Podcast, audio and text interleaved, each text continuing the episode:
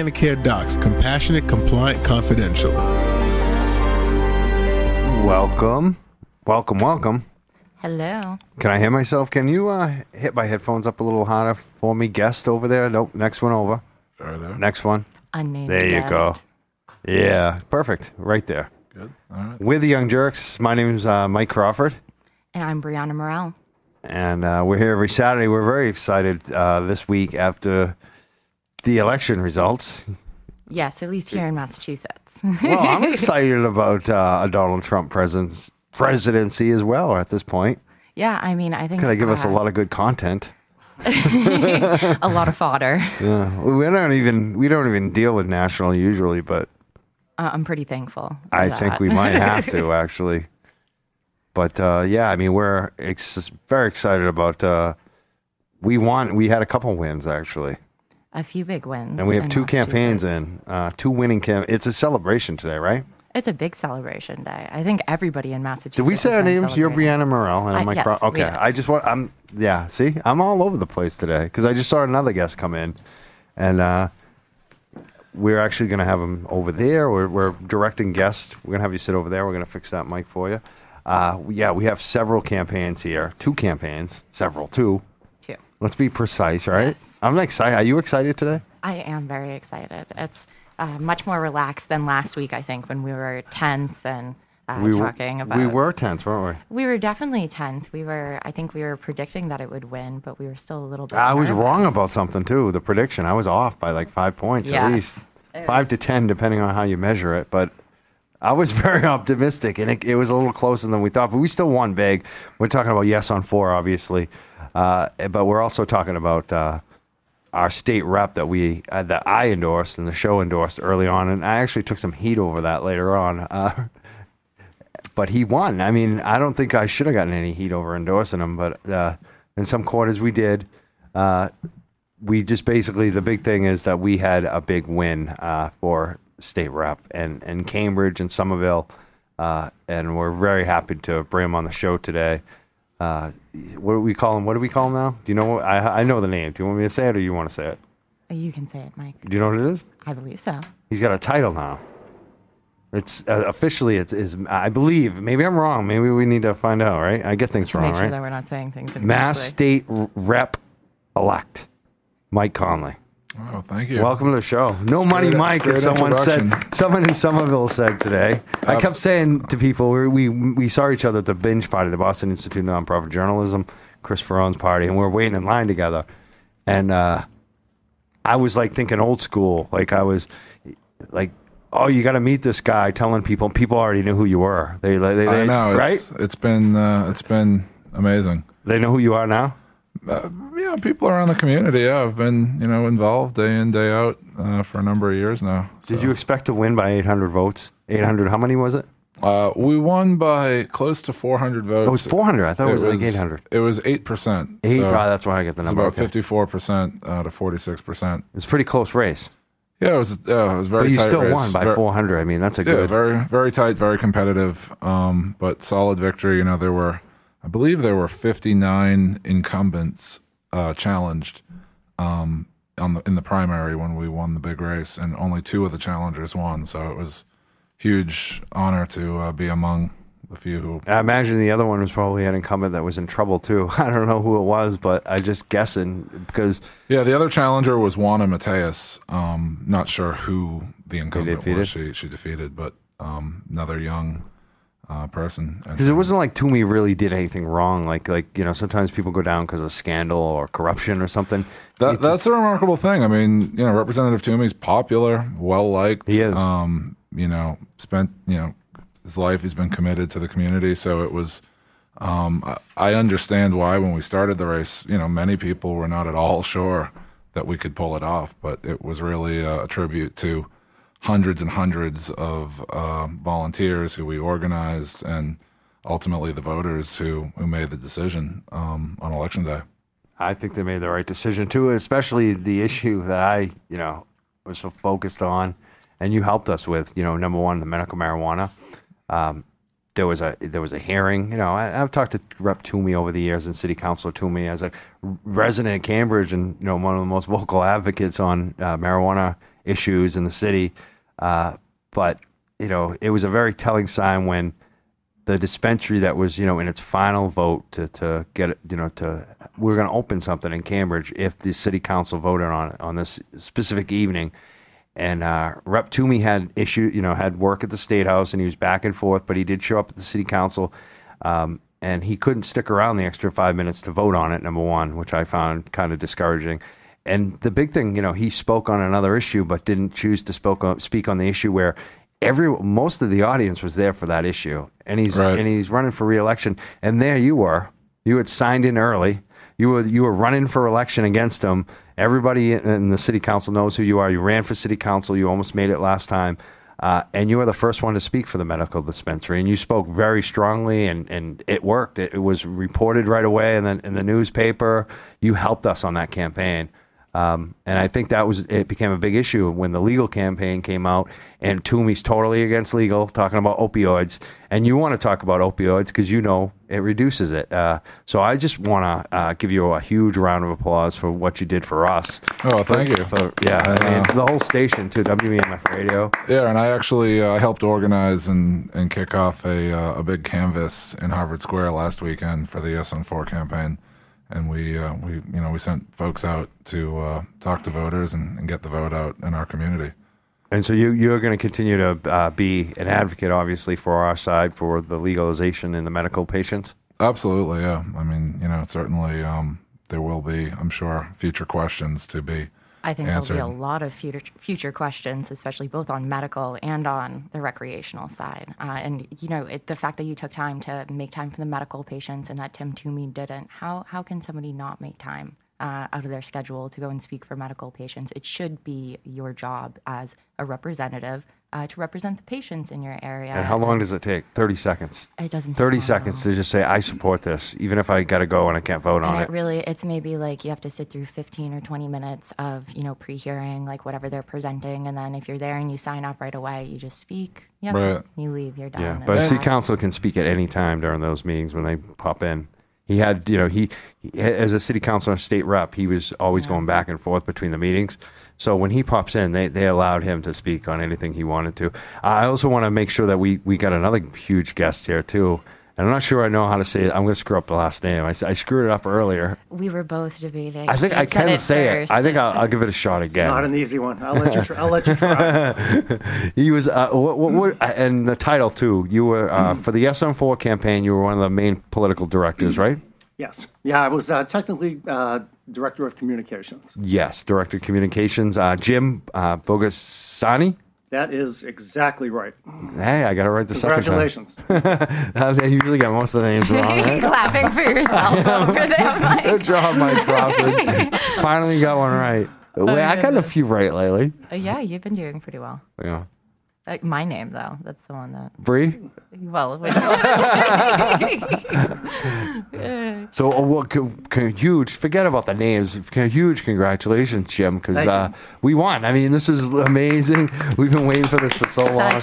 It was a hard campaign. I mean, they. It they was a tough campaign. It was a very, very tough campaign. Um, we knew I, we knew we had the right message, even though our message sort of migrated a little bit with focus groups. But that happens in campaigns. You know, you test your messages. You find out that maybe the message that you had is good, but it may not be the best. But we found out through focus groups and uh, through talking with people that we had to revise our messaging a little bit. And we did, and uh, it struck a chord. So, um, you know, we, we couldn't be more happy with the voters of Massachusetts that they went our way. It was, um, it's just a great thing to see the, the terrible mistake of prohibition finally end in Massachusetts. So, um, yeah, really. yeah, and, uh, you know, thanks to people like the representative-elect who did help in Harvard Square and helped, you know, just with adding a voice to this. And by the way, a voice up on Beacon Hill now with the implementation of this, an extra voice like yours is a We great need it. thing for us. Absolutely. Because already we're starting to see some Pushback, right? Some pushback. That's yeah. what I want to tell you. You're right on where I want to go next. Jim. Yeah, you and I I, mean- are always on the same page, I mean, man. that's really what we have to start talking about Because now. tell us about that. Because I mean, we're already like I'm starting to put together my story on it, and it's immediately, you know, talking about defending the home grow, defending the potency, defending the, the driving. What, what's going to happen? What do you think is going to happen? Do you think there are actually, Jason Lewis and these guys are actually going to try to force something through the state house? Yes, I do. I think there's going to be some pretty quick uh, legislative action. Um, I also think that there's going to be resistance to that legislative action. The first thing that I'm not hearing, unfortunately, is recognition that we passed. A great law, I think. I think it's a great law. I very do too. well-written This is why. This is where. well-written This is law. where I'm going to go off because, uh, you know, we can't change any initiatives. Like we couldn't change the medical marijuana law for six years, so we couldn't change it this round. Uh, for, and we can't change this legal law if we wanted to as citizens for six years. I think we should ask the legislature for the same type of. Uh, you can't touch it until something we know is broken. Right. Until Well, how about this? give it a shot. How about the legislators don't start altering this Yeah. until the regulators have had a chance to actually do their jobs. Right. Now, the recognition should be that we passed, and I, when I mean we, we mean I mean the voters of Massachusetts passed a regulated system, not a legislated system. The legislature had their chance. So look, we set up a regulated system just like the state regulates alcohol.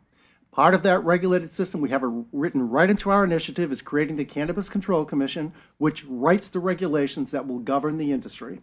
Now, what, what disturbs me is that I haven't heard of Jason Lewis or President Rosenberg or Speaker DeLeo say, we recognize that regulators are going to be running this just like we run banking in Massachusetts or construction or the cosmetics industry. There's all sorts of regulated bodies. They work well. You know, legislators don't usually step in and say, this is what we want to do. They say, we give regulators the authority in real time because they can move quickly, which the legislature can't. They weren't designed to move quickly. So, what I'm going to be advocating, and what I hope a lot of other people do, is say, let's give regulators a chance to actually write the laws or write the rules, write the, the codes. It's, it comes down to codes that will uh, govern the system. And then, if the legislature feels that they have to step in, do it then, not before the regulators, not before regulators are even appointed, much less I have know. a chance to do their jobs. It's unbelievable. Like, and the taxation thing too really bugs me that uh, that they're talking about. You know, I think hopefully Charlie Baker has a pledge: no, no new taxes. If he breaks it on this, I, I'm going to go crazy because they should not raise that tax. That that that amount that you was a, you guys did it for a good reason, kept it lower than Colorado because we want to eliminate the black market, and it will actually lead to more tax revenues. I'm convinced the casino and the slots taxes are so high in Massachusetts that they're under revenues because they raise the tax too high, and people are still going to Connecticut because they got better, uh, you know, better offers, better uh, payouts. It's just better down there because the operators aren't giving so much away to the state in terms of taxes, like they do in Massachusetts. We we do that so often. Like uh, you know, they talk about uh, we're talking about energy cost. Uh, we want to reduce. Uh, uh, you know our, our global footprint, a green footprint, whatever we call that, right? Mike can tell me in a second, but the energy footprint, right? And we're sending people up to New Hampshire to buy cigarettes. I mean, this is the new black market, is because of the tax, and they want to do the same thing with cannabis now. No way. I, I'm totally. If they try to raise that tax before, we've at least had a year or two to see how much revenue comes in. Exactly. Remember one thing the Cannabis Control Commission, under the way we wrote the initiative, the Cannabis Control Commission each year is mandated to make a tax recommendation to the legislature each year. Now, these are people who are going to be looking at the industry, analyzing sales, analyzing revenue, uh, analyzing future sales. They're going to have, uh, you know, uh, projections, and they can say to, to the legislature, with an informed um, um, opinion and, you know, data, to say this is what we think we should do. You know, to have the legislature do it right out of the block because of some vague belief that they should do it, not based on data, is the wrong way to go. And it's not what the vote voters passed. So, you know, I think everybody, Mike, you have been so good during this whole thing. We've worked together on various things. You know, you, you've written good stories and you've, I think, rightly criticized uh, the media for letting a lot of things go on the other side. You know, that was infuriating. And you've been at this a lot longer than I have. And I've told a lot of people who have been in this movement for a long time, I don't know how you've kept your sanity for so long and your faith in fellow man when you see the nonsense that, that, that, that th- some people keep, you know, um, promoting the reefer madness stuff. And I'm thinking, I just got into this, you know, I'm a sort of communications professional. I got into this, you know, just 18 months ago, and I'm thinking, I can't believe what I'm hearing, you know? And I feel bad that I'm late to this cause, but now that I'm in the cause, I couldn't be more thrilled that we're on the right path here in Massachusetts. Me too. I, I think we are. I, I'm so excited. After we won, I was just like, oh my God, I can't believe it finally happened. It's such a big win, but I think the other thing too that a lot of people are concerned about are losing home grows. I know that was a lot of questions uh, with the way that the law was written too. Yes. A lot of people were even confused about what is their actual plant limit, what are they allowed for clones, mothers, whatnot, um, and I think that that's something that can easily be picked apart by legislators who do not understand Yes. the needs for home grows either. I, I, I'm hopeful that that won't be touched because it wasn't touched in other states after passage. Um, You know, what we have to point out is that Colorado has the same home grow limit we do, six per person, 12 per household. Um, I think Oregon, one of them has none, Washington may have none, Oregon may have six. I think, again, once the hysteria passes, once they find out that not all law-abiding citizens now, because they have the ability to home grow legally, are suddenly going, going to become criminals, they're going to say, maybe we shouldn't have been so, you know, hysterical about this. Um, so I'm hoping that there's a measured approach to everything in our initiative, but particularly home grow. Because home grow, I think the people who are going to do home grow, it's going to be a micro market, Yeah.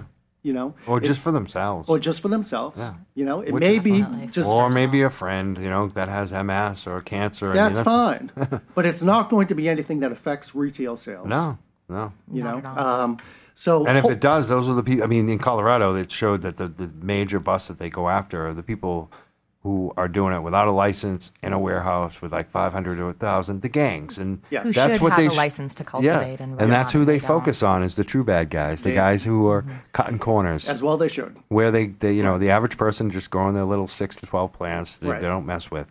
Uh, Mike Connolly is over here. He's the, he's been listening to all this. State rep Absolutely. elect uh, from Cambridge and Somerville. I, I mean, I'm so happy today you're here and you won. I just uh, like beaming, man. I can't believe we won an election. Laura Pispies is here too. Hey guys, Are you you're happy about this? I'm don't- happy. You know, I know we lost the, the big, you know, Trump one and everything, but man, for us as the young jurks, like we we won. Yeah, we won because we, We got our, our guy won. He's- he's been a regular guest on the show He's- and a guest co-host Yeah, and friend and Absolutely. So, what do you think about all this at the State House? You're going to be new up there. Uh, have you talked to some of these reps uh, about some of these issues that we're talking about about the initiative yet? Have you, do you, you know, where are you on that at Have that point? Have you measured the temperature Yeah. there? I'm still, you know, I've definitely learned, you know, in the work I've done in City of Cambridge politics that it, it's good to touch base with other members, um, engage a sense of like what they're thinking.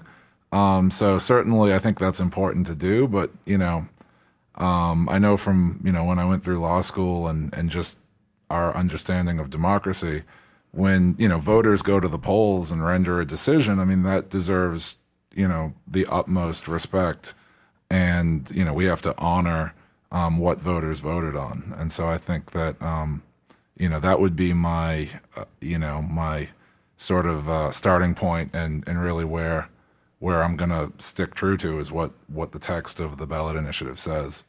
Um, you know, so honestly, with the election of Donald, I was I wish hoping to- every single rep would say that right now. Right. Every elected official at the State House would say that. I mean, Right. I was- I I'm- was- I'm- this is why we applaud you all the time. I know, and and I have to admit, you know, I mean, with the election of Donald Trump, it's it's sort of um, consumed a lot of my thinking since the ballot question passed, and so I'm certainly um, looking forward to to thinking more. You know, one issue, the only question I've heard from constituents uh, since election day on this issue, um, and maybe Jim, you you have some insight into this as well. Um, the concern that uh, minority applicants might be shut out, um, and I know I think we were chatting a little bit earlier. Yeah, about Jim, this you want to talk about that because that is in the initiative. It Some is of that. in the initiative, yeah, and that's something that we're very concerned about because we didn't want to see uh, the community that has been uh, most, you know, disproportionately impacted by prohibition now be disproportionately impacted with the, with the legal industry. So we wrote in the wrote in the initiative that the Cannabis Control Commission um, has to come up with a provision uh, or a, a, something that will encourage um, uh, minority or, you know, uh, Latino, uh, black, any community that has been adversely impacted by prohibition, uh, right in there, that uh, they have um, uh, not only encouragement, but incentive to get into the new industry. Um, that's the first, ours was the first initiative to have that, have that clause in it. We're very proud of it. California put that clause in theirs. They wrote their initiative after us. Um, and uh, I'm glad you brought that up because that's, that's so important. You know, it's a new industry. Um, also, we put in there that anybody who has been arrested uh, for possession of marijuana um, or even a, a more Even a serious felony, charge, right? if a felony charge, Like just- Steve DeAngelo, who got who, Right. who couldn't come into Massachusetts because he had a, a felony for selling weed. Right. I mean, it's Yeah. yeah. I mean, it's just So a- if it's marijuana, um, that, that does not shut you out from the legal industry. If you have another felony, yeah. If you're that does. a child abuser, correct, you- yeah. So if, it- but if it's just marijuana, then um, you still have the ability to enter the industry. What about other drug-related charges? No, the, oh, it's only cannabis. marijuana. Yeah, it's only marijuana. So if you got caught somehow, you know, trafficking, you know, cocaine or, or another drug, um, that wouldn't work. But yes, marijuana, we had to write that in, and we did, because we felt it very important. It's the same community that was adversely impacted, and we considered people who have been arrested for possession, or even more serious charge, as long as it's marijuana, were people that should be allowed in the industry. yeah, and uh, Absolutely. Yeah, and uh, at the state house, do you what do you think will happen up there, Mike? You, I know you haven't uh, probably talked to as many of them, and you haven't been up there for a year or two. But what do you think is going to happen? Do you think these guys are really going to push this through, push up higher taxes right away, and mess it- mess it up? Yeah, it, it would be hard to speculate. I mean, I'm I'm due to be sworn in uh, January fourth, um, and you're all invited. It's open to the public, so I'll I'll, I'll spread the word about that uh, ahead of time. Um, it would be hard to speculate. I mean, I I've heard that I don't I don't know. It might even be possible that they might start looking at things prior to that. I know before you even get sworn in, right? So- is that possible? Um, they could do that, right? Could they really jump on it that? There's a possibility. Procedurally, I think there's it's much more difficult to get something done. I don't know to if the governor will sign it. I, I, I- I'm hoping the governor's on our side on this, especially with But you know. I I think it's it ought to be acknowledged that it seemed like a you know the political establishment of the state to a large degree Was against it. lined up against this, and Yes. voters nevertheless said, No you know, we we have faith in this concept, we have faith in this language, In this campaign, we have faith in this campaign, um, despite the strong and they, re, you know, and they rejected a lot of lies from that opposition campaign that the media didn't call out. And it, it's so funny because I was watching these forums a lot of times. I'm, I'm watching, you know, the questions from the audience, uh, the way the audience reacts to things, and the, it became very apparent to me at a lot of these forums, like UMass Boston, uh, that our audience was more educated on the on what was going on. And who was lying and who was telling the truth than the moderators from WGBH and some of these big wig stations. oh yeah, I mean, it's that, that's Or the, the senator who headed up the special committee on marijuana. when Right. he said- when he said at uh, the, I think it was the Massachusetts Public Health Association, the first forum where he and I uh, went at it, he said that you could get 5,000 joints, Joints, yeah. from yeah. an ounce. right. And Whose the ounce is audience, that? And the audience Right. started yelling at him, and he repeated it one more time, and the audience started yelling again. And then, you know, it dawned on me, having read that report and having seen um, when a committee is formed, and the chairman of the committee had opposed Decrim, crim medical, and had opposed medical, uh, and then supposedly has an open mind on legal, Yeah, about legal. That sounds like somebody who says, you know, I'm against a 20 mile an hour speed limit. That's way too fast, and a 30 mile an hour speed limit. That's way too fast. But I'm open minded about an 80 mile an hour speed limit. You know, it just didn't just doesn't make test. sense. Yeah. So what I would like to see, and I like, you know, Senator look, Senator Lewis. He's he, we were on opposite sides on this issue. I think a lot of it was kind of, frankly, his his. It was a lot of reefer madness stuff that was it's like kind of Reefer beneath Madness him. 3.0. Yeah, it's like this new geek style Yeah. of Reefer Madness. You like, know? it's all about the edibles. But I would like to see him say, "Look, not only was I were, was I against the the prior two initiatives, but I was the chief surrogate for this one. So I'm going to take, I'm going to step back on this. I'm not going to be the person that leads the charge on Beacon Hill, because my credibility is probably not quite right for the person who can have an open-minded approach to this. I hope he does that, uh, but we'll see. Yeah, we will see. It'll be very interesting. I think it's going to be up to the people too to be putting pressure on That's the right. legislators and to stay on top of this Yeah. going forward. And Like if call they them. can have the same kind of uh, you know, outcry like they have against Trump, against you know Yeah. the Right. legislators Don't let here them raise the tax. Don't then- let them. Yeah. Don't let them get rid of home grows. You know, this is. You got to tell them. Don't mess with the initiative. The initiative passed on legalization. Don't touch it. Right. Right. Let the Home commission. grows and the tax. Charlie Baker's in a very, very peculiar spot because if he, as you, it's, I think you pointed out earlier, uh, he's taken the no tax. No approach, tax, yeah. You know, And this So if would be a he- tax increase. yes. It certainly If would. he No signs tax a tax increase. increase, this is a tax increase. Yeah. You know, so he's going to be in a box. So it'll be interesting to see what he does. Um, but anyway, I, I really hope that they don't, they leave a lot of things alone. You know, funny, we met with uh, Michael Capuano, who's a great guy. Um, and he said, he made it clear he's going to vote for this, and he made that public. So he was a yes vote, along with Seth Moulton, uh, Elizabeth Warren. You know, we did have, Oh, we, yeah. didn't, we didn't have nearly as many supporters as the other But we had a did. lot of the bigger federal offices. We had a lot, of, yeah, we did, and we were very pleased. Jim McGovern. Um, so you know that, that was very helpful to us. They were they were out front, and Capuano said, you know, I'm going to vote for it. But I remember when we passed Proposition Two and a Half. Capuano was a state rep back then, and he said the legislature did visit that. They did rewrite it, and he said, but we didn't change the intent. We just made it work. Um, and we pointed out that this is slightly different. This is a regulated system. It's different. We don't think there has to be a major Yeah. rewrite. What's the rewrite that's needed? There isn't. a There isn't any. There is none. Yeah. If they want to visit uh, drugged driving, if they want to come up with some sort of, you know, Yeah, but limit? see if it's a problem first. I See don't if it's a see. problem I don't for see us. that it is a problem. you know, but, but you know, maybe they can visit that. They should have visited when they, you know, whined about it in 2008 and 2012. The problem is, it's a very complicated thing to take on. You know, and by the way, police right now have the ability to pull over anybody who's driving Yeah. impaired. Yeah, that's Exactly. right. All you need is oh, probable cause. That's right. You know, um, and our opponents sort of like, oh, it's going to be terrible. We're not going to be, we're not going to be able to control the roads. Well, they said the same thing in 2008 and 2012, and there was never has never been an increase in. drug It's so trafficking. funny because they say we can't tell if they're impaired. I always say that's probably because they're not impaired. Right? That's not an impairment. If you drive. fail the field sobriety test, Jeez. you get pulled off the road. It mm. was a huge red herring. Yeah. It's it's insanity. It- Uh, I saw uh, our favorite person, John Carmichael, um, Walpole Police Chief, this week on Fox 25. oh, I did too. Uh, that yeah. that truly angered me. The day after we won, right after winning, yeah, they brought him on. I, I was more angry at Fox 25 than him, though.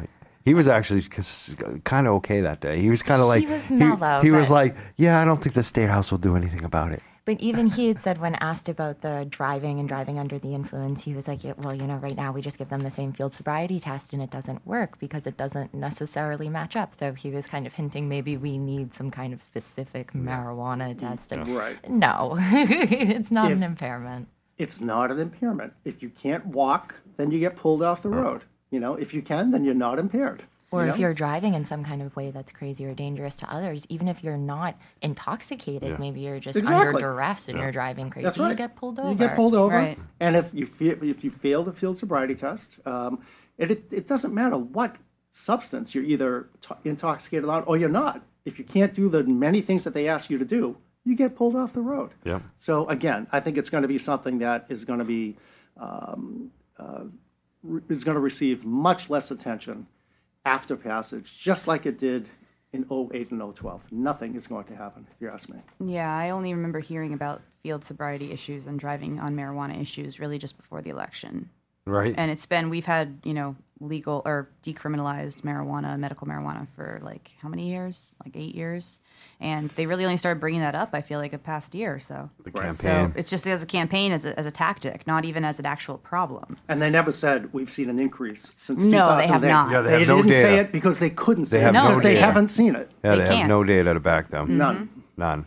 Uh, 617 500 7100 is the phone number with the Young Jurks here every Saturday at 6 p.m. Uh, my co host over there is Brianna, or Bree. Did I say it right? Yes, you did. I did. You got it. Uh, sometimes I go Brianna Or or Brianna. Brianna. essentially. Yeah, Brianna. Brianna. Oh, see, I can't do Now, yeah, I'll see, start now, saying it. now it's all bad. Bree. Just Bree. Bree. And My name's Mike, obviously, Crawford, Big Mouth. Uh, we have Mike Connolly here, Big mon- No Money Mike. Mike, uh, you're going to something tonight. Uh, you got to leave soon. Where, where are you going? What's going on? It's the uh, Laughing Liberally. It's a uh, comedy show. And you're going to be performing at this thing? Not not performing. I'm just going to be a guest. So Ah. I, uh, I don't know This is what you have to do now as a state rep. You have to go out and be the the guest of. Local comedy shows. Local comedy Right, shows. right. Yeah, this is this is uh, part of the, the my my plans for world domination. and I said- through, through comedy shows. I got to apologize because I said, "Hey, Mike," because like I'm used to, because I've known you for a while now. Oh, yeah, I gotta no. say, "Hey, state rep." Yeah, I, I mean, gotta- you I gotta- know, I'm gonna be call it formal my there, right? official title. Well, yeah. I mean, uh, yeah. You know, you can you you could call me the honorable. The honorable- The honorable. You The know. The honorable Mike Connolly. Mike Yeah. Connolly, state rep. We have a phone call, uh, probably for these two gentlemen guests. Who who's on the phone? Is this Dan the man? oh, It is, isn't it? Who's on the phone? It's like a delay. It is. He does this. Dan the man does it to us. Dan, say hello. He's not. He's punking us. Is this Dan? Dan. Or is this the other guy? Who? We have some strange calls. Did you hang up on that, Herb? No, you still got him on the line. Let him Yeah. go. I've, I've had enough, whoever it is. 617 500 7100. Uh, do you think it was Dan, Lauren? I don't know. I feel like Dan's way of punking us might be slightly different. That He might just not call us. I us. feel like we got a butt dial. Yeah. It sounded like a background noise. Uh, Dan's mad at me, I think. Yeah. I have a funny have, feeling. have you heard from him? No. Oh my gosh, me neither. So Well, we're talking about our, was really our. upset too. Who? Remember that the last call was like. I was nice to him the last one. It was like two before that. Well, it was because somebody, yeah, but somebody had passed, and so it was all serious. And, Oh, now you're you're siding with him. You did well, you? no, I, I'm just saying. you on he that? Had, Yeah. He had a. it Were you was a here for that sensitive one? Or topic. did you hear- Not the one where you had supposedly picked on him, but then remember he called Ah, us. but I thought I made it up to him. We'll we'll we'll take this call too. We'll see. What it is. I'll see. They're playing our show back. Who is this? Oh, this is awful. I, I think, is that is that our is that our troll instead? I think it is. Can we write that phone number down? What area code is it? Tell me what Herbie. Tell me what area code that is. Seven seven oh. zero. Oh? What the hell's that? Let's look that up. We'll give, I'm going to look it up right now. We, I think we're going to take a quick break. Uh, Connolly, how long do you have? Do you have to go? Soon? I gotta run. I'm supposed run? to be at this thing. I want to ask you like nine million other questions. Oh, okay. Yeah, it's. Uh, I, g- I gotta go soon. You got to go. What what uh, what are your big uh, like your platform going forward? What what are the things you're hoping to get done at the state house now you're elected? Yeah, I think transportation, affordable housing, uh, public education, uh, climate change, not don't have climate change. Let's stop climate change. Um, you know, economic justice, uh, criminal justice reform, uh, univer- universal single payer health care, or at least a public Nice. option, um, and reforming the political system would be the uh, the top eight issues that we had um, in our race, and, and certainly, you know, as as we thought about um, legalizing, regulating, taxing marijuana, you know, I think that certainly, um, you know, a, a big goal that we had for both, you know, things like criminal justice, um, and and you know, also I think, again, just coming back to the marijuana question, I actually hope we don't spend hardly any time on this because I think there's so many other things Right. that we ought to talk about, like affordable housing and Yeah. and public transportation, both of which are, you know, emergencies. We Um, even fixes the roads and bridges too as well. right. So And for the, for the people who are taking cars, do we take that call again? What's going on? Yeah, we have we took it. Oh, was it is it the same number, Herb? No, new call. Okay, who's on the phone? It's Rhodes. What's up, Rudes? Not much. Just saying congratulations and trying to be part of the celebration from out here in Sharon. You're not being the angry black guy today. You're being the happy, celebrating black guy.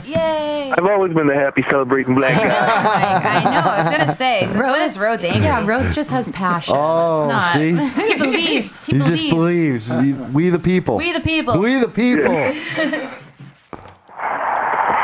Rhodes, you got a fan Congratulations. Mike Connolly. Oh, thank you, Rhodes. Senator Mike Connolly. And, and thank you to the, um, the Yes on 4 campaign manager or representative there as well. Thank you. It's been very informative. I'm, I'm glad, I've been listening, and it's like I'm glad you guys are like actually talking about the issue and like you know letting the people know that it is very safe and um, highly regulated industry that's coming out. Do you have any questions for them? No, just where's the celebration afterwards? Right here, right now. You missed it. I invited you. Hey Rhodes, thank you for all your hard work on question yes on four on Yeah. fixing it too. No, I'm definitely gonna try to make it down there. I, I just have to like get the. Um, I'll try to make it down there before seven. All right. All right. See y'all later. All right. Thank you, Rhodes. No problem. Thank you. Rhodes collected signatures too for question four. Nice. Thank you. Uh, we're the Young Jurks. We're here every Saturday at six, right? Yes. Yeah. We got to let Mike go. Should we just keep him? Should we keep him hostage? I want to ask him about Occupy Boston. Uh, It's a comedy. Yeah, it's, we got to do the comedy show. You know, it's about uh, BINJ. You were supporting BINJ today? Yeah. Why were you Oh, yeah. there for BINJ, Boston Institute of Nonprofit Journalism? Why, why did you decide to come down today for that event? You know, I mean, I've I've been supportive, you know, from the beginning, and and I also think that you know, as we think about what just happened in the presidential and, and congressional elections, um, you know, it's a failure of of mainstream politics, it's a failure of mainstream economics, and it's a failure of mainstream media. Um, and so I think supporting alternative media, supporting independent media, is so incredibly important. You know. I was I was in line at BINJ and I was joking with someone. I said, "Gee, you know, maybe we can break up some of these media conglomerates and and, and take on the, the failure of media." And uh, the guy I was talking to said, "Let's just keep them the way they are, and then we'll just keep doing awesome independent media." And and so I, I thought that was a, a really cool perspective. Um, but no, I think we have to really promote alternative media. Awesome. I want to thank you for coming in again. Uh, I know you got to go do this thing. This be the guest of honor, I guess, right? Yeah, you know, I mean, it's a perfect week for a comedy show, right? What could you know? I know. I imagine they're going to go after Laugh. Trump a little bit. Do you think Trump and Hillary? I have no idea. Did you see the Hillary mask on the way in here? I didn't. No. On the on the door, on the front door, coming in, someone hung a Hillary mask didn't and see that smoking either. a cigarette. Oh, oh yeah. my goodness. That's pretty funny. Laugh so you don't cry. Yeah, That's how we you have it. to, right? Yeah, yeah. I know. We're, we're gonna have like a meditation next week or something to get people over this whole thing. Have a five minutes of deep We are. We are having some. We are actually. We are going to do it at the end of the show, but we decided we had too much. So next week we're going to dedicate some time to it, to getting over the whole. Because a lot of people like have lost it about the Trump thing. I'm sure you know a lot of people like that, right, Connolly? Oh yeah, no. I mean, I mean, people are in tears. I mean, at the um, at the event, we had a, an event on election night at Slumbrew, and uh, I mean, there there was ten people crying. You know, Oh, my gosh. by 11 p.m. Um, so I mean, it's definitely uh, it's definitely scary. And the very next morning, you know, I, I received calls from you know people who had concerns about um, you know uh, people in the community, immigrants, you know, Muslims, people who are, Right. you know, that, that's sort of the thing. I mean, I'd, I'll, on one mind, I would like to sort of analyze what happened, but I think almost what takes priority over that is understanding that The- real people happen. are in real fear right now, and And so what I could think, really happen to them too, though? Might- Some of that fear might be really justified. right, and It so definitely is. There's been a statistical link Yeah. with an increase towards violence against Muslims over the last year. So, you know, people are linking it to Trump's rhetoric. Yep. You know, you can say, is it just a common thing that's happening, or are these two actually causing each other? I'd say that they're causing each other. Um, Absolutely. And so, yeah, I think, you know, my perspective at this stage is just to say that, you know, our priority has to be to oppose the, the racism, the misogyny, the xenophobia, the hatred, the ignorance, um, the bullying that characterized the Trump campaign. And, you know, beyond that, if we can, if we can make it past that, and that's a lot to make it past, we really have to go after the, you know, the mainstream politics, the mainstream economics, um, the the fact that the Democratic Party seems to, you know, have lost working people, working families, um, to an extent that you know isn't sustainable. That's right. I agree. Uh, that's why you're our rep. So I want to thank you again, Mike Connolly, for coming in today. Absolutely. Thank you for having me. Uh, yeah, we'd love to have you. uh, You know, anytime you can come in. I know you're very busy. You're always doing stuff. I, I hit you up every week, and you're like, "I got this, I got that, I got that." You're always doing this, on you. That's, oh, why, that's why you got elected. That's right. yeah, I love I love Cambridge. I love Somerville. So Yay. And we can tell. I mean, that's the once we had you on our side too. I could tell like we're getting somewhere because people like you and you know everybody and you know you know how to get it done around It's here. hard so. to miss. Yeah, that's true too. big big Mike or no money Mike. Uh, No money, Mike. they call you no money Mike still, don't they? they do. Yeah, it's it's pretty cool. I like it. Um, yeah. I mean, you know, it was that was a while ago, but um, the legend the legend lives. The legend lives on. Yeah, it's true, man. I'm I'm still got people that won't call me Mike Crawford. They're like Mike Can. That's who Eh, you are to it's people. good. Yeah. It's good to have multiple names, you know. That's you know, especially if uh, they're good people saying the name in a good way, right? Absolutely, absolutely. So uh, we're going to take a break. We're the Young Jurks here at 6 p.m. every Saturday at 6 p.m.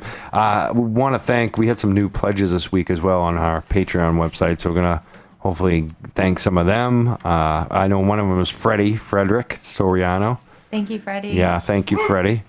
Yeah, he's Well, the, and we should tell them um, thank you guys because due to the Patreon, uh, our patrons, we are able tonight to actually have uh, somebody here video doing like awesome videography work. Um, Yeah, professional video with uh, Steve Underick, who uh, directed the uh, "Who Is Vermin Supreme" movie. If you haven't seen that, check that out. It's if you lo- if you know Vermin Supreme, you haven't seen that movie, yeah, you got to look it up. The movie is awesome. It's all about vermin. Uh, so we got a professional crew here filming us as well, and uh, a lot of that to do to the money that people are, are supporting us with. They want to expand our show uh, help us promote it more, and uh, that money is going to a good cause. So, uh, you know, we we almost didn't do this show this week. We were we are thinking about taking a hiatus, uh, but people decided they wanted our show to continue and get bigger and start giving money to us. So. We're here this week celebrating, so I want to congratulate and, and thank all of our audience and our supporters and our phone calls. Uh, and I want to thank the great guests today. Uh, I know Mike Connolly's got to run, so thank you, Mike, for being here. Thanks for having me. Congratulations, everyone. You too. Good to you all. Congratulations to you Absolutely. and to us. And uh, Jim, are you going to be able to stick around, maybe? Uh, sure, if you'd like me to. Yeah. Oh, we would love you to stick around. We'll take your phone calls too. Call 617 500 7100. It's uh, myself, Mike Crawford, with my co host, Bree, and uh, the old co host, Lauren Paspiza, is here as well. Former ex co-host. Well, she's a still- sidekick now. I still hang around. so- She's our sidekick. Yep. She's taking Rhodes' spot. We're, we're demoting Rhodes, and Lauren's our new sidekick. a woman she of looks people. way better, doesn't she? Shut up. So we're going to be right back. W E M F We're back live. Radio. We're back live, the Young Jurks on WEMF Radio. Hello. The the uh, promo spots get weirder by the hour here. It was, it was like WEMF radio. Like very interesting. See, I could, Radio. I could do some promos if you guys need somebody to record promos. I got. I just might take that clip just, of you repeating it and cut it into a promo. Oh, you know what we should do as a promo? You you said it last week as those crazy people that said Mike Crawford. Yeah, that- that was gonna happen. Radio. That was have happen. ruined my life. They've sent 40 million people after me. 10,000 patients. 10, no, 10,400 patients in Massachusetts. What was that? I've had to flee between six states to get away from those WEMF Wow. I think it was 13 states actually that she said, and then she listed that. Oh, that we, was. we're going back to the video from last week. Uh, some people probably know what we're talking about, others don't, but that was pretty funny. These people went crazy on us. Uh, yeah, if you want to, it's called Rob and Kate and the Humanitarian Church. And yeah, I think it's actually still on our page. A link Yeah. to the YouTube video. It's When pretty you funny. when you do the church and weed together, and it's not the Catholic Church, I don't know. it, it's, it's the vegan church. That's what it was. They're It's their own church. they're a vegan the Humanitarian vegan church. church. Craziness. Humanitarian Corporation Church. Oh, we're being funny to you know. Uh, I want you to get nasty today with me, Brave, because we've been having this little feud about my Facebook Live videos, and I'm you've had some really catty comments about them. Uh, Well, you know- number one, we looked up. You you were giving me a hard time because you said they were too long. I was at like 20 minutes or something, and I said I told you they were 30 minutes long, and Did you I? said, no, no, they were only like 10, 10 minutes. Like, did you did you go And so- look? And so what I did after that out? is I did two of them for like 50 minutes, just to spite me. and I talked about you for like 20 minutes. what? And you, now you have to watch them and catch up. I don't have time for this, Mike. Your Facebook, you know, Some I people like do. We had a lot of people paying attention. We did a short video today, and no one paid attention to it. You I felt like that? I should pay attention that way. I like in case you're going to talk about something that When you I want to go talk on and about on on and on and Saturday. on, and more people listen. It seems like I don't know why. so when you go on for like an hour, like how many people do you have listening? Like when you go on for 50 minutes? There were like 10, 15 at a time at one point. I, I think they'd watch it after the fact though too when you post it. Yeah, they Don't do. you? Yeah. it seems like. I mean, some of our videos too. Like I'm laughing. Like the, we put out the Scotty Hacker one with uh, he he he did a short viral one basically Mm-hmm. where I uh, I cornered uh, the mayor of Boston's chief of staff, Dan Koh, the young kid there. Oh, I saw that video this week. That and was that great. video got like I, I don't know. I'm just throwing out uh, like 10 million views. Oh my goodness! No, I, there's 10 no way it got 10 million views. No, but Saying it did you get, went viral. Let's look at it though. I mean, there there is a number on there, and the number is impressive. So you're gonna underestimate the It's amount of 10 million. minutes that you spend talking on Facebook Live and then over exaggerate your what I'm views. saying though. At the same time, like when I'm looking at the numbers on the on the Facebook page, like the metrics on the videos are going through the roof, Bree. People And you're not doing them. they look- You haven't been. You haven't been You pulling your weight around. I want you to do a Facebook 15 Live? minute video on Monday morning. What do you want me to talk about? I don't know. What do you- what- how do you think? Just pull some headlines and I don't know. Yeah, go on and chat about them. that's what I do. What what kills me though, Mike, is if I watch the whole thing. Sometimes if you're just talking about one thing, like I think it was one of the when you were going after like the reporter Shirley. Mm, Shirley Leung. Yeah. There you go. You would There's some repeat good it. stuff. I was like, I was like, is he going to tell me more? That you'd like loop it for your new your Well, new viewers new that people were coming in. on. You're right, So it's like watching the morning news. I have the morning well, news the on is- looping. I have you on I'm looping, your yeah. stories. This is the thing when you're on it. Facebook Live, right? You start telling your stuff, and you look up, and there's like one person listening. And then, like 10 minutes later, there's like 15 people listening. So you're like, I got to tell the whole story again. They're not gonna know. it's so funny. It's Oh my weird, isn't it? Yeah. Yeah. No, I enjoy that. If the if the viewers enjoy your Facebook Live, by all means, don't stop. Just Well, let us know. Should I stop doing them? Uh, we have a professional film crew. Maybe we should get more professional all the time. I don't know. What do you think? I, I think for your Facebook Lives, though, my only thing is you got to hold the camera up like a little bit higher on your face because the angle up oh, your face. Oh, You're really getting catty now. awkward. You really have. This is Facebook Live. It's free. You- You're lucky you're getting it. All right. You got to take what you can get with Well, I mean, Mike it was. I- we we have Jim in here. We want to talk to Jim more, but a couple of very exciting things happened on Facebook Live this week. When I was, did you hear about some of those? Number one, I was in a parked car, in my parked car. Oh, I did see and that I got one. hit. I got hit by an old lady, and then I got out of the car. And she almost hit, she almost run, ran me over, and she didn't even apologize. She got out of her car and like glared at me, like So you like my had- parked car did something to her car. a hit and run captured She on didn't say, "Oh, I'm Live. sorry, I hit your car." No damage. I wasn't worried about it. But and then this was why I was live. I got out of the car. I kept it going. It was hilarious. Uh, and then uh, oh, Carmelita decided to pop into a couple of my videos, and she wasn't too damn happy about it. So yeah, I need like a safe room. I think to do these Facebook Live videos now. You just need like a do not disturb sign to hang on the door, like Yeah. do not disturb Facebook Live. That- but that's what. Yeah, but once my girlfriend sees that Carmelita, she'll throw a shoe at me. Like she'll like Oh, like try to like. She's like. I like her. Yeah, she doesn't like the Facebook great. Live either. Oh goodness. Yeah. Yeah, no. I, I think if people like them, and especially some of the told her things you're she saying do are really She's really popular. Like if she did one on, her, I think if I did it on my own Facebook page, I get more li- views actually. I think you would, own too. jerk. Uh, it, and her, jeez, Christ, like, have you seen Charles Laquidara? One of her friends, Charles Mm-hmm. Laquidara. You know who he is? Mm-hmm. Yeah, he he does it. He, I mean, he gets so many people.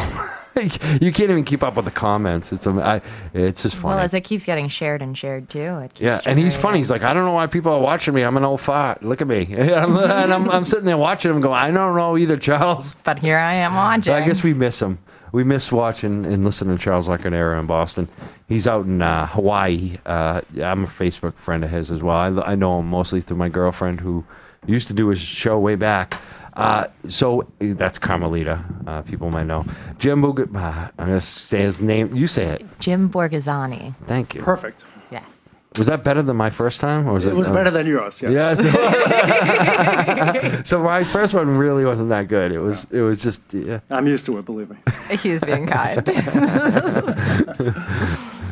So uh, we- we're talking about uh, legalization going forward here. People have a lot of questions. They want to know how quickly they can expect to get marijuana from a store. Yeah. When is that going to happen? Tell us. Uh, uh, quickly. probably not till early 2018. I mean, possibly late 2017. But you know, you have to get the regulations up and running to you know govern the industry. We have to get the application process up and running. So the regulators have to be given time to um, write a lot of regulations. And by the way, we give them um, we give them deadlines. You know, because we don't want to see what happened with medical. We don't want to see some sort of delayed rollout. Um, So retail sales won't begin until early 2018. Deb Goldberg, the um, treasurer, is going to be in charge of this. Yes. She's already asking for a delay she, on the implementation. Uh, Yes. Do you think that's valid, or do you think that it's a stalling tactic? Well, how do you feel about that? Um, she's been, we have no complaints about Deborah Goldberg. Um, she personally opposed this, but she was measured in her opposition. She didn't come out, her rhetoric wasn't inflamed, it wasn't alarmist. Um, she did say that she thinks she needs more time to roll it out. Um, we oppose that, you know, respectfully. Um, we point out that the other states, Colorado, they had the same time frame in which to write their regulations. They did it. You know, the other states had the same time frame.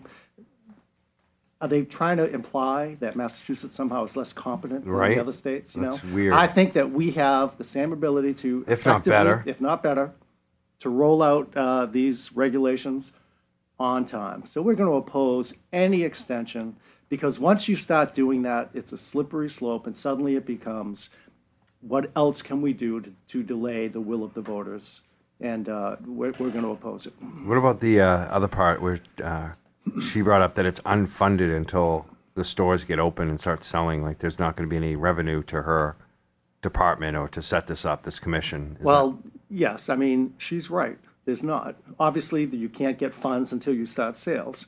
The same thing happened with the Gaming Commission. Now, they, they put up the Gaming Commission, um, and there weren't, there's, there were, were no revenues coming in until they started the licensing process. They did a bridge loan type of thing. The legislature gave them some money to get up and running. You know, they need staff, they need office space. They then will pay the legislature back for that. So already, there's a template for that. We're not recreating the wheel here. So yes, she's going to have to ask uh, for some money in the supplemental budget. It's not going to break the bank. We're talking about three salaried commissioners.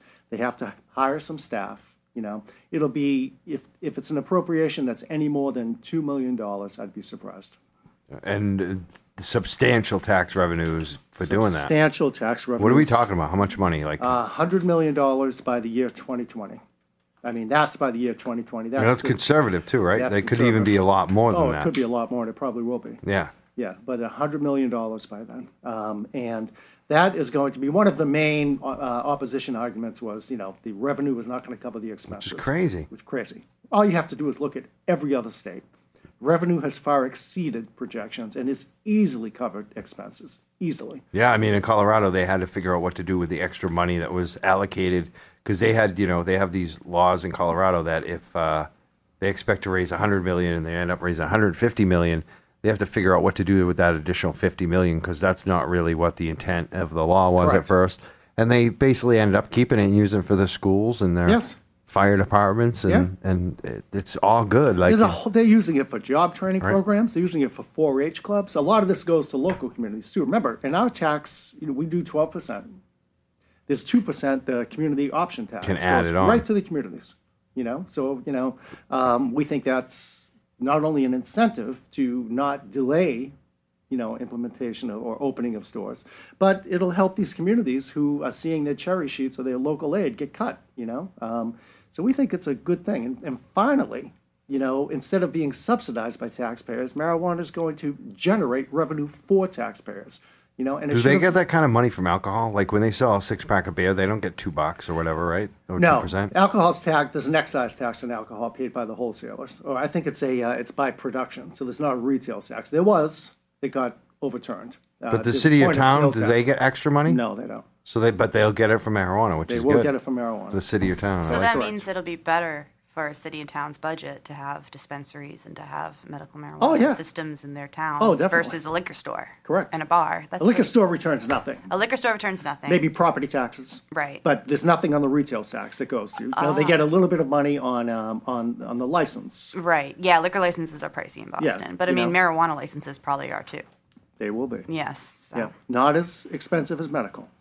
Right. We made right. sure that it wasn't as expensive Well, as that's medical. And, and not as expensive as some of the uh, liquor licenses that trade in, in, in the on the market. You in- can in sell your Boston. liquor license, that's correct. In Boston, I mean, the liquor licenses can go for like half a million dollars. I dollars. mean, how many people actually sell the liquor licenses every year? Because I'm pretty sure it gets passed down to families. usually, Uh, right? Or they like- want to keep them, yeah, because Yeah, people wanna keep valuable. that, yeah. Very very, valuable. very valuable. Yeah, very valuable. I think Yeah. the hard thing though is we're still going to be facing the stigma going forward. You know, the um, when you look at the breakdown of the voting city by city and the uh, cities that were a little bit closer to 50-50, it seems like there were uh, there's definitely like strong opposition, um, especially in uh, places like Dedham. You know, relatively large places, Mm-hmm. Yep. and so uh, I'm wondering how that's going to affect not only recreational going in, but medical places who want to go into these cities. Um, and now the cities are, if they're afraid of legal pot being available, if they're going to have kickback for the medical system going in now. Well, we have seen uh, already some medical establishments make an agreement with the city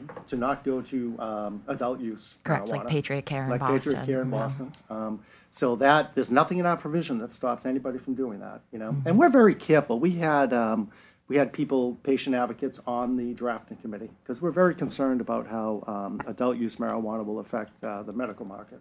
Um, and we don't think it will. We think there'll always be um, um, a need for medical uh, marijuana dispensaries. First of all, they're not taxed. So if you have a medical marijuana card, you have an incentive to go to a medical marijuana dispensary because you're not going to pay tax. You know, and I think there will be products uh, in the in the medical dispensaries that you're not going to see in the in the in the adult use uh, dispensaries. Uh, maybe low THC products, you know, high CBD products. So, um, you know, our hope is that, and we haven't seen in other states that the retail industry, the, uh, the adult use retail industry, we haven't seen a big impact on medical. They're coexisting, they're both doing well, and that's what we hope happens in Massachusetts. Well, um, going forward, uh, will like the campaign, you know, obviously has uh, campaigned hard to, to pass this. The implementation part of it takes longer. It's like you said, two years.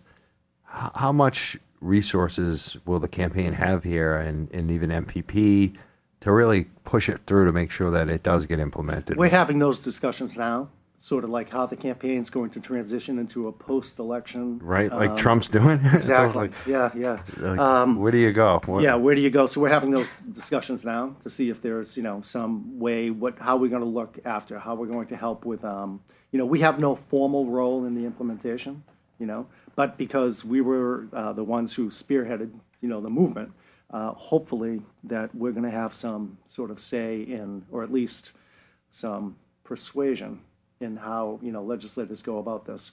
So uh, the, what role the campaign transforms into as we move toward implementation uh, will be um, sort of decided over the next couple of weeks. You know, one thing that's going to be really interesting too is uh, part of the initiative, uh, which I liked, was the uh, social social club aspect, where Yeah. where cities and towns can allow congregation, they can allow a high top times cop, or you know, Yep. these social events, and there can be a smoking area if people want to, you know, enjoy themselves, uh, just like they would at a you know a, a, a beer festival, or Yes. you know, we have those all over the city of Boston all the time. Why can't we have something for cannabis? Um, what I'm excited about is the vote because there are a lot of cities and towns uh, that overwhelmingly voted for, like Boston, and Yes. Cambridge, and Somerville, Somerville. um, Yep. Provincetown. Yep. Uh, I, I, where, where do you think that the? I mean, obviously, some of those places are probably the prime candidates. Do you kind of envision certain places that will uh, go forward with that, and uh, you know, other ones that won't? And With a social club? Yeah. Yeah, I wouldn't be surprised to see, obviously, you would look at where the vote was the strongest, you know, the pos, the, uh, the, the the yes vote. Um, You know, it's, it's hypothetical, but I wouldn't be surprised to see, you know, a town like Somerville say, hey, we think that we can responsibly set up a, you know, a social use establishment, an on-site consumption establishment, more money for the city. Um, So that wouldn't surprise me at all. Keep Somerville weird, yo. yeah, That's right, you know?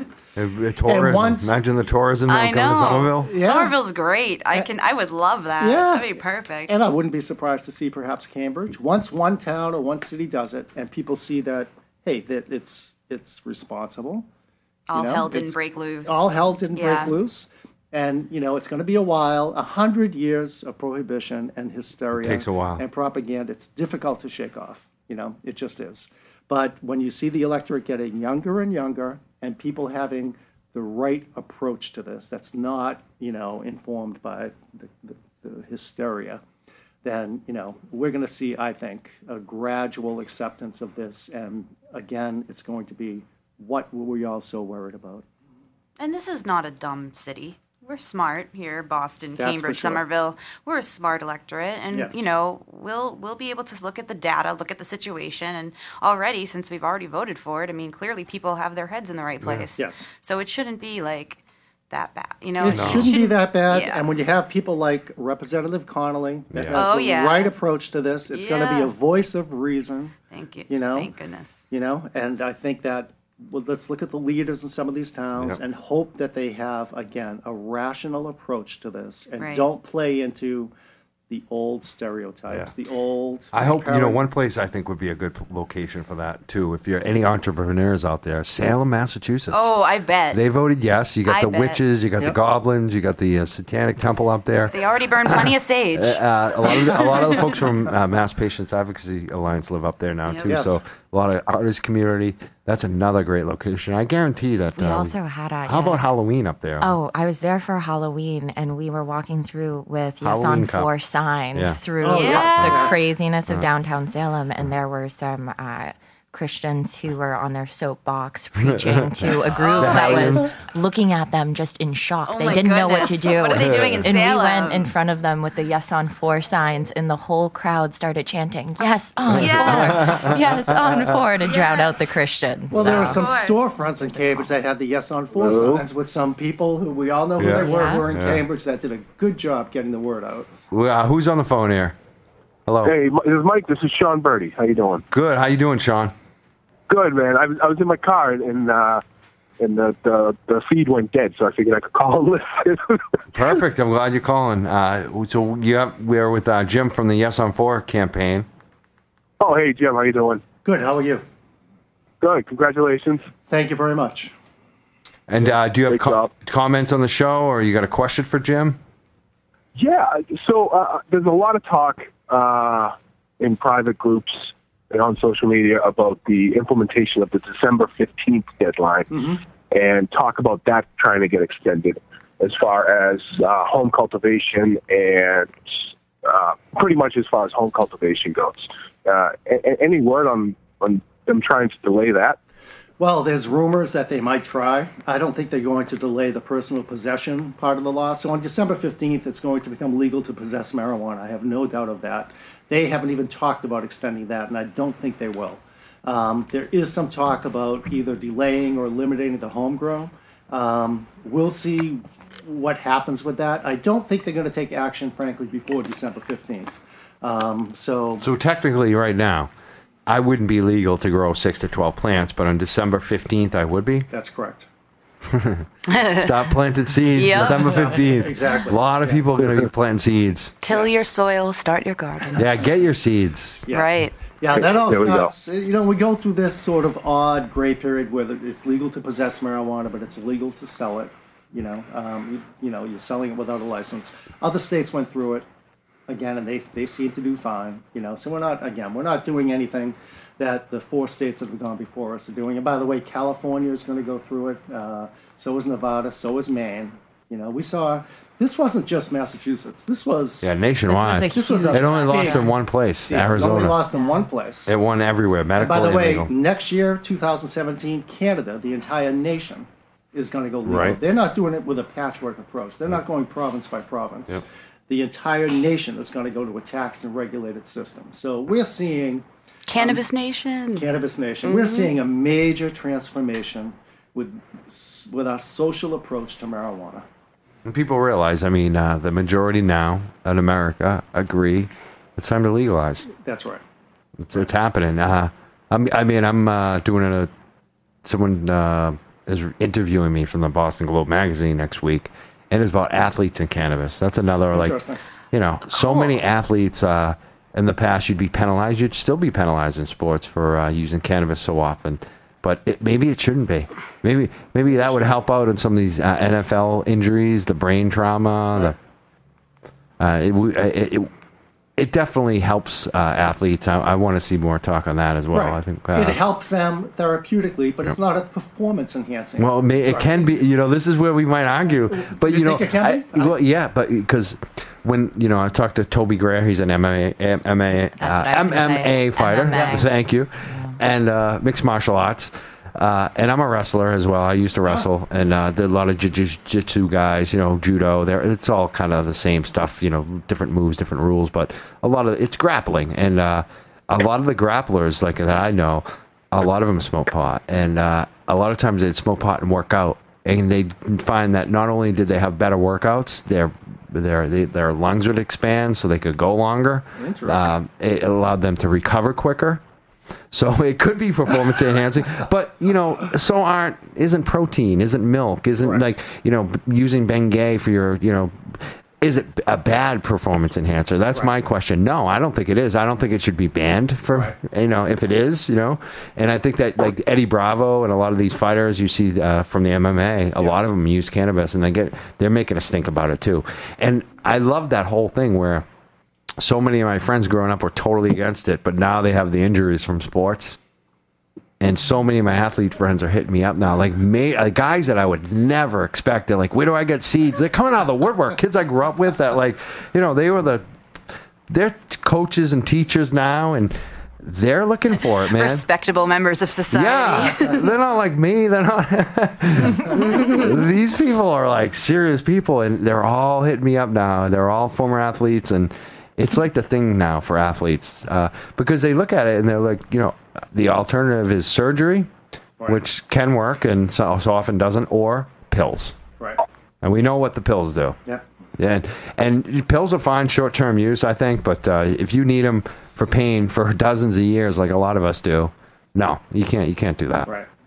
So cannabis is it. Well, we had a guy, uh, you may know him. We had Stephen Mandile, who's a veteran. Right, a who's veterans, yeah. A veteran, just a great guy, and he put his whole heart and soul into this. I mean, his life was transformed. He's the one that went in front of the state house, did a one-man protest, demanded to speak with the with Charlie governor. Baker. Well, Charlie off at first. Charlie offered him the meeting and then reneged. And he put a cop in his place Yeah. when they Yes. blew him off. Yeah. Yeah. Ugh. Yeah. So Steven's a good friend of oh, ours. He's a, and he's a good guy. Yeah, he and is. He's totally committed. And he has the story that you were just talking about. You know, this cocktail of pills that he got for free from the VA that was just making him, as he put it, a zombie. Want to kill himself. Wanna kill himself? He wanted to kill himself. That's where he was at. Know? He, And uh, so then, then he, he discovered medical cannabis and his life changed. You know, and he's couldn't get it through the VA. He couldn't even get it prescribed. And he says, meanwhile, they're giving me for free drugs. dozens that of were pills. killing me. Yeah, he shows the list. He I saw a draft of a story Oh, that he wrote, and the list is just you can't believe. He's got categories of them. Like there's five different prescriptions of muscle relaxers, five different prescriptions of anti-inflammatory, Five. eh, It just went on and on and on and on and on and on and on and on and on. How many pills he was on, Yes. and for good reason. I mean, this guy really got hurt in Iraq. My I have back pain. It's brutal. His thing is way worse, man. He he got in a really serious car accident, uh, not car. What do you call it? Humvee accident, Humvee accident. in Iraq, and uh, trying to avoid a you know improvised explosion type right. situation, driving right through, and he got really hurt, really bad. I mean, he's got pumps in his back. He's done every single therapy you can think of. Uh, on the verge of trying to kill himself, and, and he's got kids, and he's got a beautiful wife, and the dude's the best guy ever. And I know he's been there. He's a- Cannabis saved him, and you can see it. He and he's a warrior, like He's you a said. soldier on a front lo- we all line. love him. We give him a round of applause to, to Stephen Mandile today. I think what's so important too with what he does is not only talking about canna- cannabis, but also about alternative healing, Right. about the Yes. whole how it's all so important. Um, and I hope, really hope that cannabis in this discussion and what Steven's doing can lead to other forms of healthcare reform Yes. with acknowledging these things um, and also allowing more advanced treatments, having them become more affordable or uh, maybe more as first Prices. options Yep. to people rather than putting them towards. And the other things we talked about, years. alternative care, again, uh, uh, dogs. These service dogs for veterans, that's a huge thing Mm-hmm. uh, for people with PTSD. Uh, and just walking, like, you know, I've started walking dogs. You wouldn't believe the health difference it makes You when look you're really good walking today. every single day. I think it's you're starting to thank get the glow. Yeah, the you, dog you glow. have a glow. I, do. Yeah. I shave too. The canine glow. Oh yeah, that too. I had one beer today. Maybe that's it. Yeah. I'm just buzzed. He's just pissed. Wow, I'm getting a lot of compliments. I know. I my- think it's, a lot. this is usually, but usually I got beat up. I don't know what, what did I do today. he's got the glow. I don't know. It's your. Everybody's happy. Weed is legal in Massachusetts. I know. Alright. Like, how We- can we not? we be like happy won. for that? And Mike Connolly won. Yep, like our friends won. We won. Uh, because I didn't really, I thought Mike Connolly had a chance, but I, thought he would come up short. I thought it would be like 200 votes short of that. Yeah, but- I mean? Like, I knew he'd win when he beat Tim Toomey. Well, no, that's what I'm saying. Oh, you Like, mean before? Yeah, I know. that- I know. that 'cause race. He's, he's our friend. Who like our friends winning? That's Yeah. you know like sweet. And especially Tim Toomey. I mean, it's hard to be an incumbent here. Yeah. But uh, legalization too, though. At the end, I was very confident in my predictions, but honestly, deep down, I was afraid we were going to lose. Me too. Did you ever feel like that, Jim? That it, this might not make it, and how? I mean, it was still pretty tight. We won by a good margin, but We won by a good margin. There was one poll. I mean, we looked. We had internal polling that never showed us behind. Our internal polling had us about seven to ten points ahead, and so our internal polling was right on the money. Uh, we saw a poll come out the Friday before election day that had us twenty-seven points up. That was the Western New England University yeah, poll. that's the one that got me really excited. Yeah, and then we thought, wait a Hey, minute. Mike, can I ask one more question? Oh yeah, you're still there? Hey, go ahead, Sean. Yeah, yeah, yeah. You can- yeah uh, one question. Oh, thanks, thanks, that Herbie. Herbie's killing us. Herbie, we didn't know he was still there. Go ahead, Sean. Uh, hey, with that margin of victory, I think it was a quarter million votes. Uh, what what previous ballot initiatives with that kind of margin uh, have lawmakers been either afraid or emboldened to go in afterwards and uh, change things? I mean, is that a good enough margin of victory? Is what To I'm make a difference. at to, to not not change anything. Yeah, historically, they pretty much don't, if they do change it, they don't change it by much. They did change Proposition Two and a Half. But really, it was changes that would allow the implementation. They didn't change the intent. So we're The only time I've ever seen them really touch an initiative was that gas tax. Correct. Like, like they totally wiped out this gas. Uh, it was a discount. They were going to reduce the tax, and the government didn't like it. That's the only time I've ever seen them really change an initiative. Yeah. Right. Yeah. And- So they've done it maybe one time, Yeah, they generally don't and they get do a lot of crap about it ever They since. I thought that the laws were much tighter with ballot initiatives. the and, uh, the uh, legislature and the state house through the governor can change a law They anytime they still- want. They can change anything they want. Yep. Yeah. That's- It's. I uh, wish. yeah, that's Yeah. All right, thanks, guys. Thank you, Sean. Thanks for calling. Thank you, Sean. Have a great Thanks night. for supporting us too. Ah, don't mention it. Yeah. Sean's a good Great dude. work. Thank you. Thanks. I mean, back to the polls. You know, when they got the late money, they got uh, a million dollars. lot from of money. Sheldon Adelson, eight hundred fifty thousand dollars from the archdiocese. And then the money from the casino, the other the money, casino guy. Stephen Wynn gave Steve hundred thousand dollars. But we knew that late money, they were going to buy more TV time. But at that point, every dollar was More money. more money. But you didn't get a lot for your money because TV time was so tight because of the New Hampshire Senate race. Te- Kelly Ayotte. Yep. Kelly Ayotte and Maggie Hassan. Oh God. So I know. so glad it's over. Thank Never- God, though. Thank God. Actually, that worked out for us. I never want to hear those names again. Because when you make a late buy like that, your money doesn't go as far. Yeah. We reserved our TV time back in Months, the summer. yep. Um, so we knew we had, we, we got a lot more for our money than our opposition did. And when they came out with that first ad, um, that ad, we thought, uh, backfired on them. Yeah, it did a bit. It went viral against It them too. It went viral against Nationally, them. They got terrible media. which ad the was this Kevin one? ad. Kevin. Kevin Oh. Oh, the one with the sun coming out. Yeah. Of. Oh Yeah. God, me and my dad and my family made fun of that ad every time it came on. We We're had like, Everyone called did. Everybody everybody. did. Nationally, it got made fun of. it was- Nationally, Yeah. Yvonne was- Abraham at the Globe wrote a great column. It was about awesome. I mean- Diane Williamson at the Worcester Telegram Gazette wrote a great column about it. It was just, it was, it was ridiculed. It, it, and It was ridiculous. It was ridiculous. yeah. Um, so you know, in a campaign, no matter how much what the polls are saying, when you when you look and you see when they came out with the state trooper's widow with Clarity, that ad, yeah. you know that was effective. Right. Um, you know, and you know her loss. It was she she suffered a terrible loss. So you know the sympathy factor, but again, they got it late, and maybe they didn't buy enough spots to have an impact. Maybe it wouldn't have made an impact anyway. I think the people who did our TV, our creative, was very good. You know, the fact that we had a Washington State sheriff basically telling people, look what's happening in our state. I think people needed to hear that. Um, so, you know, well, like any campaign, you have a lot of things that go your way, some that don't. And um, basically, if you pivot off the ones that don't and you just stay with your message, then you can come out okay. Yeah, we won. Uh, I mean, that's the most important thing about it is that The most it won. important thing. Yeah. And uh, 54% to what, 46? Is that what the final Yeah. tally was? Yeah. I mean, that's a good margin still. That's a solid That's win. solid. That's It's- a it's- solid win.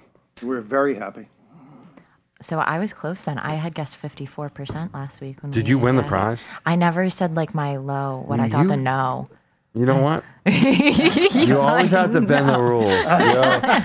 Yeah, because we had a contest online too, and and to see who would predict it. And uh, Did anybody else I thought it? you might have picked it, and now I'm like, man, she she picked it, but she didn't really pick it. Now you screwed I it all should up. have messaged- You I screwed up a whole contest by winning it. Number one, and not letting me win. The big ego. With your 59%. I was Get outta 59, 39. Eh, that was yeah, I was off. You were ambitious. Hey, somebody had to be. Yeah. I felt like you know the thing that really why I got cocky too is because the turnout, like uh, the early turnout for early voting was really high, and they were saying it's going to be record, and it pretty much was a record turnout. So you expect we're going to win huge, but a lot of that turnout was these angry Trump people. Let's be Oh, serious. angry Trump. Yeah, I really, Right. you know, Yeah. even in mass. Angry. Yeah. So it didn't turn out quite well, quite expected, but it was still. Well, we- that was we another. That was another factor. A third of the electorate voted early, so they've cast their votes before a lot of our opposition ads started to run, which is good. which is good. Mm-hmm. You know, so they weren't. You know, the ability to to penetrate uh, the electorate when a third of them has already voted. Um, that helped also. Pretty funny that because they uh, look at it, you know, a bunch of stoners outwitted these uh, inside politicians. Stoners have been waiting to vote on this for uh, how many uh, years, We're, though? we are organized, Yeah, the institutional yeah. powers of the state. Some people, you know, that's the You one know, issue. It was funny. I know you might not be a stoner though, John. I don't know. You know I'm not calling everyone in the was a- campaign a stoner, but it was I a- am. yeah, right. it was a funny thing. I think a lot of the media thought, you know, this is just another attempt by some sort of like crazy people. And suddenly we turned in 120,000 signatures, and it changed like that. Right. The Boston Globe, a lot of other medias, and the people up on the Hill suddenly took us very, very seriously and took the movement very seriously. Um, and we saw things change right after that very, very quickly. Never underestimate what a small group of people can do That's to change the world, right. because indeed that's the only thing that has. Yep. Even when, uh, you know, Charlie Baker and Marty Walsh are so Yeah. adamantly Jason against Lewis. it. Oh, I wonder how they feel with their tails Not only between their were they legs now. did they oppose, they took the unprecedented step of formally creating a committee. Right. I have I've been around politics a long And time. do I mean, yeah, yeah. long time I mean, they, let's talk about some of the crazy stuff they did. Well, first like of they all- basically took bribes through this campaign. I, I'm calling them. You might not say, Jim, but am I reporting? Um, and, and I'm not saying that they're aware that they're bribes, but the people who gave the donations probably thought that it was almost a bribe because you got a developer, a major developer in Boston, Yes. who's putting through a proposal that's controversial, that's too high on the waterfront, that's might be breaking environmental laws of the state of Massachusetts, and Marty Walsh and them just pass it right through. But oh, he gave a huge contribution to that campaign. he sure did. And then uh, the the governor writes the uh, the forward or whatever you call it to the ballot question, the the piece they mail out. That's supposed to be objective and non nonpartisan and non campaigning, and he basically lies throughout the whole thing. It was terrible. I mean, it, these guys did a lot of shady stuff to The us. statement of fiscal consequences. If any of your listeners have their voter uh, guide at home, you look Yeah, at the voter guide. That's the word I was look at looking the for. statement of fiscal consequences, and the way they describe our measure was totally different than the other three questions. Uh, it was biased. They used un, um, uh, unsourced information. So, uh, and we complained about that. but Yeah. It didn't do any good. It was I already know. printed. And I, I mean, do you think that they'll have it face any consequences, uh, Walsh or Baker or Jason Lewis in the future for this crap? Like in terms of getting reelected? I wish. I hope. I doubt it. Yeah. You know, I don't think it was, I think Charlie Baker and his team took a hit that day because their two Right. questions uh, lost. You know, channel, uh, uh, uh, question two, which Charlie Baker went all out for. got Right. Yeah, he was defeated. in the ads. He for- looked really bad in those ads, by He the looked, way. yeah, that got It was swamped. weird. They, they Like, got, it was like he looked really Yeah, they bad. got wiped out. that was a Yeah. landslide. Yeah, that was I mean, a wipeout. Thank I know a lot of God. activists that were, you know, very pro no on too that were working, and like Yes. a lot of like student activists too, and people that like are really especially affected. So I was very happy Yeah, to see that. so once result. again, Massachusetts voters have shown, like they did in 08 and 12, they don't take their cue from elected officials when it comes to No. ballot questions or out of state funding. or out of state Yeah, corporate funding. money. Yeah. I mean, there was a lot of. They try to say that we had uh, on question four all this corporate money. No, it was actually some money from people who uh, wanted to change the law, and it, wa- Right. it wasn't corporate money. But corporate money actually was hugely fun in that question too. On the other And he was side, for. liquor industry. Yeah, liquor industry and the Right. opposition, right? And that was the liquor real industry corporate money. Gambling money. Right. And God. Yeah. The Catholic Church, you know? Oh God, that was very disappointing. And it was funny because because of all the things the Catholic Church can be should be fighting against, marijuana Well- is not even number ten on that. And it's not, not, even on only that were they list. funding it, but if you went into Catholic churches, they actually had pamphlets they were and They law did have flyers. I know. My, it. it affected sent my it- grandparents' Yeah. opinion until I set them straight. They because even very sent it to the Catholic. Catholic uh, schools, from what I hear. They Oh, sent pr- things home, and yeah, And you know, really, what's the Catholic Church? The, Jesus never said don't smoke weed. yeah. You know, and Jesus No, I said think don't he said judge. sow the seed or something like that. Yes, he said sow the There's seed. something good You about the spread, seed. They may have been mustard Yeah. seeds when he Take said advantage to of spread the them on seed. your soil or whatever, Yeah. but you know, they could have been marijuana seeds Yeah. too. And this It's this the Middle mis, East. this misperception that the Catholic Church had that they had to protect the people Hmm. that for some reason. While, Who- who sold them meanwhile- that? Meanwhile, what they're doing is ignoring the people who had been adversely That's what impacted that's what I was historically saying. By How, this. How do you ignore all that? How do you ignore all that? Because Exactly. he was all all he was talking about is this alleged harm from cannabis that he saw it down when he was in the islands or whatever. He's ridiculous. I think it was a made up story myself. And then never mention the harm of prohibition because the harm from prohibition is so much more than any harm you could ever find for cannabis. Yes. Is is the harm of prohibition? They- I didn't lose a career because I smoked marijuana. I lost a career because I got busted with marijuana. One joint. I mean, and and now, uh, okay, one joint is legal, great, but there are still kids getting there busted in Roxbury because they ended up with two dime bags. I mean, give me a break. This is what's been going on. terribly hypocritical for them to ignore the social injustices of the communities that the very communities they should be protecting. Right, the poor and the uh, minorities. Exactly. Yeah, it was very hypocritical. I'm Catholic. I'm not a practicing Catholic anymore. too. Right, I same took- here. Yeah, same Yeah. here. I took, I looked at that and I thought, there's another example of why you're losing people like apparently all of us. Right, because you know, really, on. the issue should be poverty and Right. the stuff that Yeah. you know the Christian Church should Yes. be focused on. And you know, the marijuana laws are affecting poor people more than ever because when they don't arrest them for possession, they arrest them for possession with intent. They charge them with possession with intent right now instead of just possession, and then just so they can. Right. You know, and that's a much heavier charge. And I saw a lot. I've seen a lot of people in court since I've been there with possession with intent charges for marijuana, and I'm you know had my fingers qu- crossed that this law would be passed, and the next time they go to court, it will be like dismissed. And those possession with intent charges, you look at the communities where they come out of. Right. and you look at Dorchester. Dorchester, Mattapan, Roxbury, um, Even Cambridge. even Cambridge. Right. Now, if that was a group of white kids that got caught in Duxbury or Andover or Right, Lincoln, right. you're probably not going to see anybody charged with possession with intent. So it's it's the application of the law.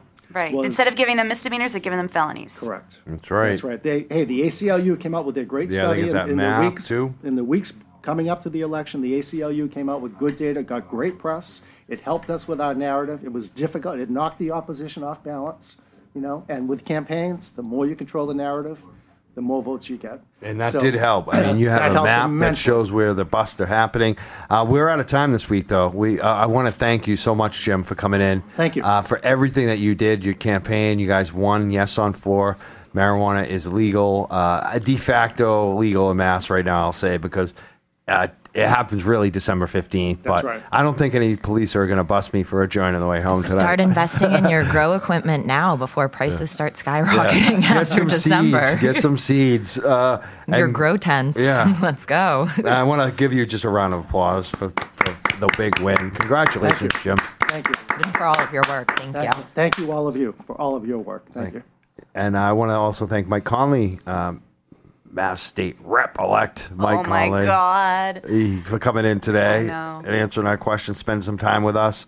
Congratulations to him as well and everyone who supported both of those campaigns. I know there's a lot of you. We know some of you. Mm-hmm. Uh, I also want to thank some people too. We got some more pledges for our show this week. Uh, Frederick Soriano, thank you. Thanks, Freddie. Oh, Freddie. yay, Freddie. Daniel LaSalle uh, also pledged some money to our show. Uh, Sean Birdie, who called in earlier, he, he's a new pledge to us too. And uh, you, on his pledge, I see a yes on four uh, sign right there. So he's, he's got that on his Thank you. Facebook profile still, which I like. Uh, Tony Elliott, also another p- new pledge, and Lisa King. So people are giving money to our show and Thank you helping so us. much. Yeah. Yeah, and that's why that's we got a professional video team here today uh, recorded uh, from uh, uh, the movie Who is Vermin Supreme. Which, if you don't know, you- you should. You should look up that movie. That you movie's should a look up great Who is movie. Vermin Supreme. We got the director producer here filming us today, so we're happy about that as well.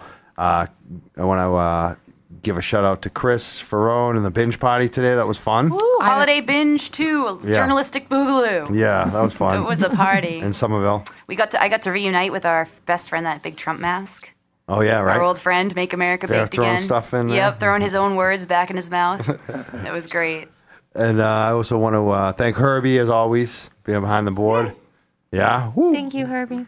he's talking to the next show. They're coming up on New Year's program. The New Year's. I think they brought him pizza. Oh, did they? Yeah. Give us some pizza. We just uh, we'll keep I saw shouting it out come the in. New Year's program. I was like, pizza? Yeah. hey, pizza and prog rock. Yeah, is prog rock. Not a bad mix. That's right. Alan's coming up, and uh, you also. Uh, I want to thank uh, the guy who bought me Burger King today, Scotty Hacka. He was in one of our face. He was in our Facebook Live video today too. yes, made an appearance. Yeah. And uh, yeah, I guess that's it. Oh, Lauren Pespiza, thanks for coming in. Yay, I'm here. You're, welcome. It You're was, our sidekick. I know it was so good to be able to celebrate with you guys today. Yes. Yes. And uh, thank you, Bree. Thank you, Mike. All right, we'll be back next week. The Young Jurks. Actually, you're gone next week, right? Yes, I will be gone next week while I'm working workcation. I'm headed to California uh, at 6 a.m. tomorrow morning for work for five days, and then I will be um, going after that, uh, a little traveling, and then back for. Are we going to be on the week after Thanksgiving? I don't know. We'll figure that out. Yeah, Do you so- want to? What do you think? I'll be here. Yeah. All right, we'll do it. I mean, what else are people going to be doing? You need to Yeah. escape your conservative family. Yeah, that's you know, right. If you're need to like me, so. I'm always willing to do it to get out of there. Right. All right, we'll be back next week. Then I will at least, and uh, Bree will be in. Where are you going to be? California. I will be in California. I'll be California. in yeah, LA and San Francisco. Wow. oh, lucky yay, you. San Francisco, boo LA. But have fun. Thank you. We'll see you next week.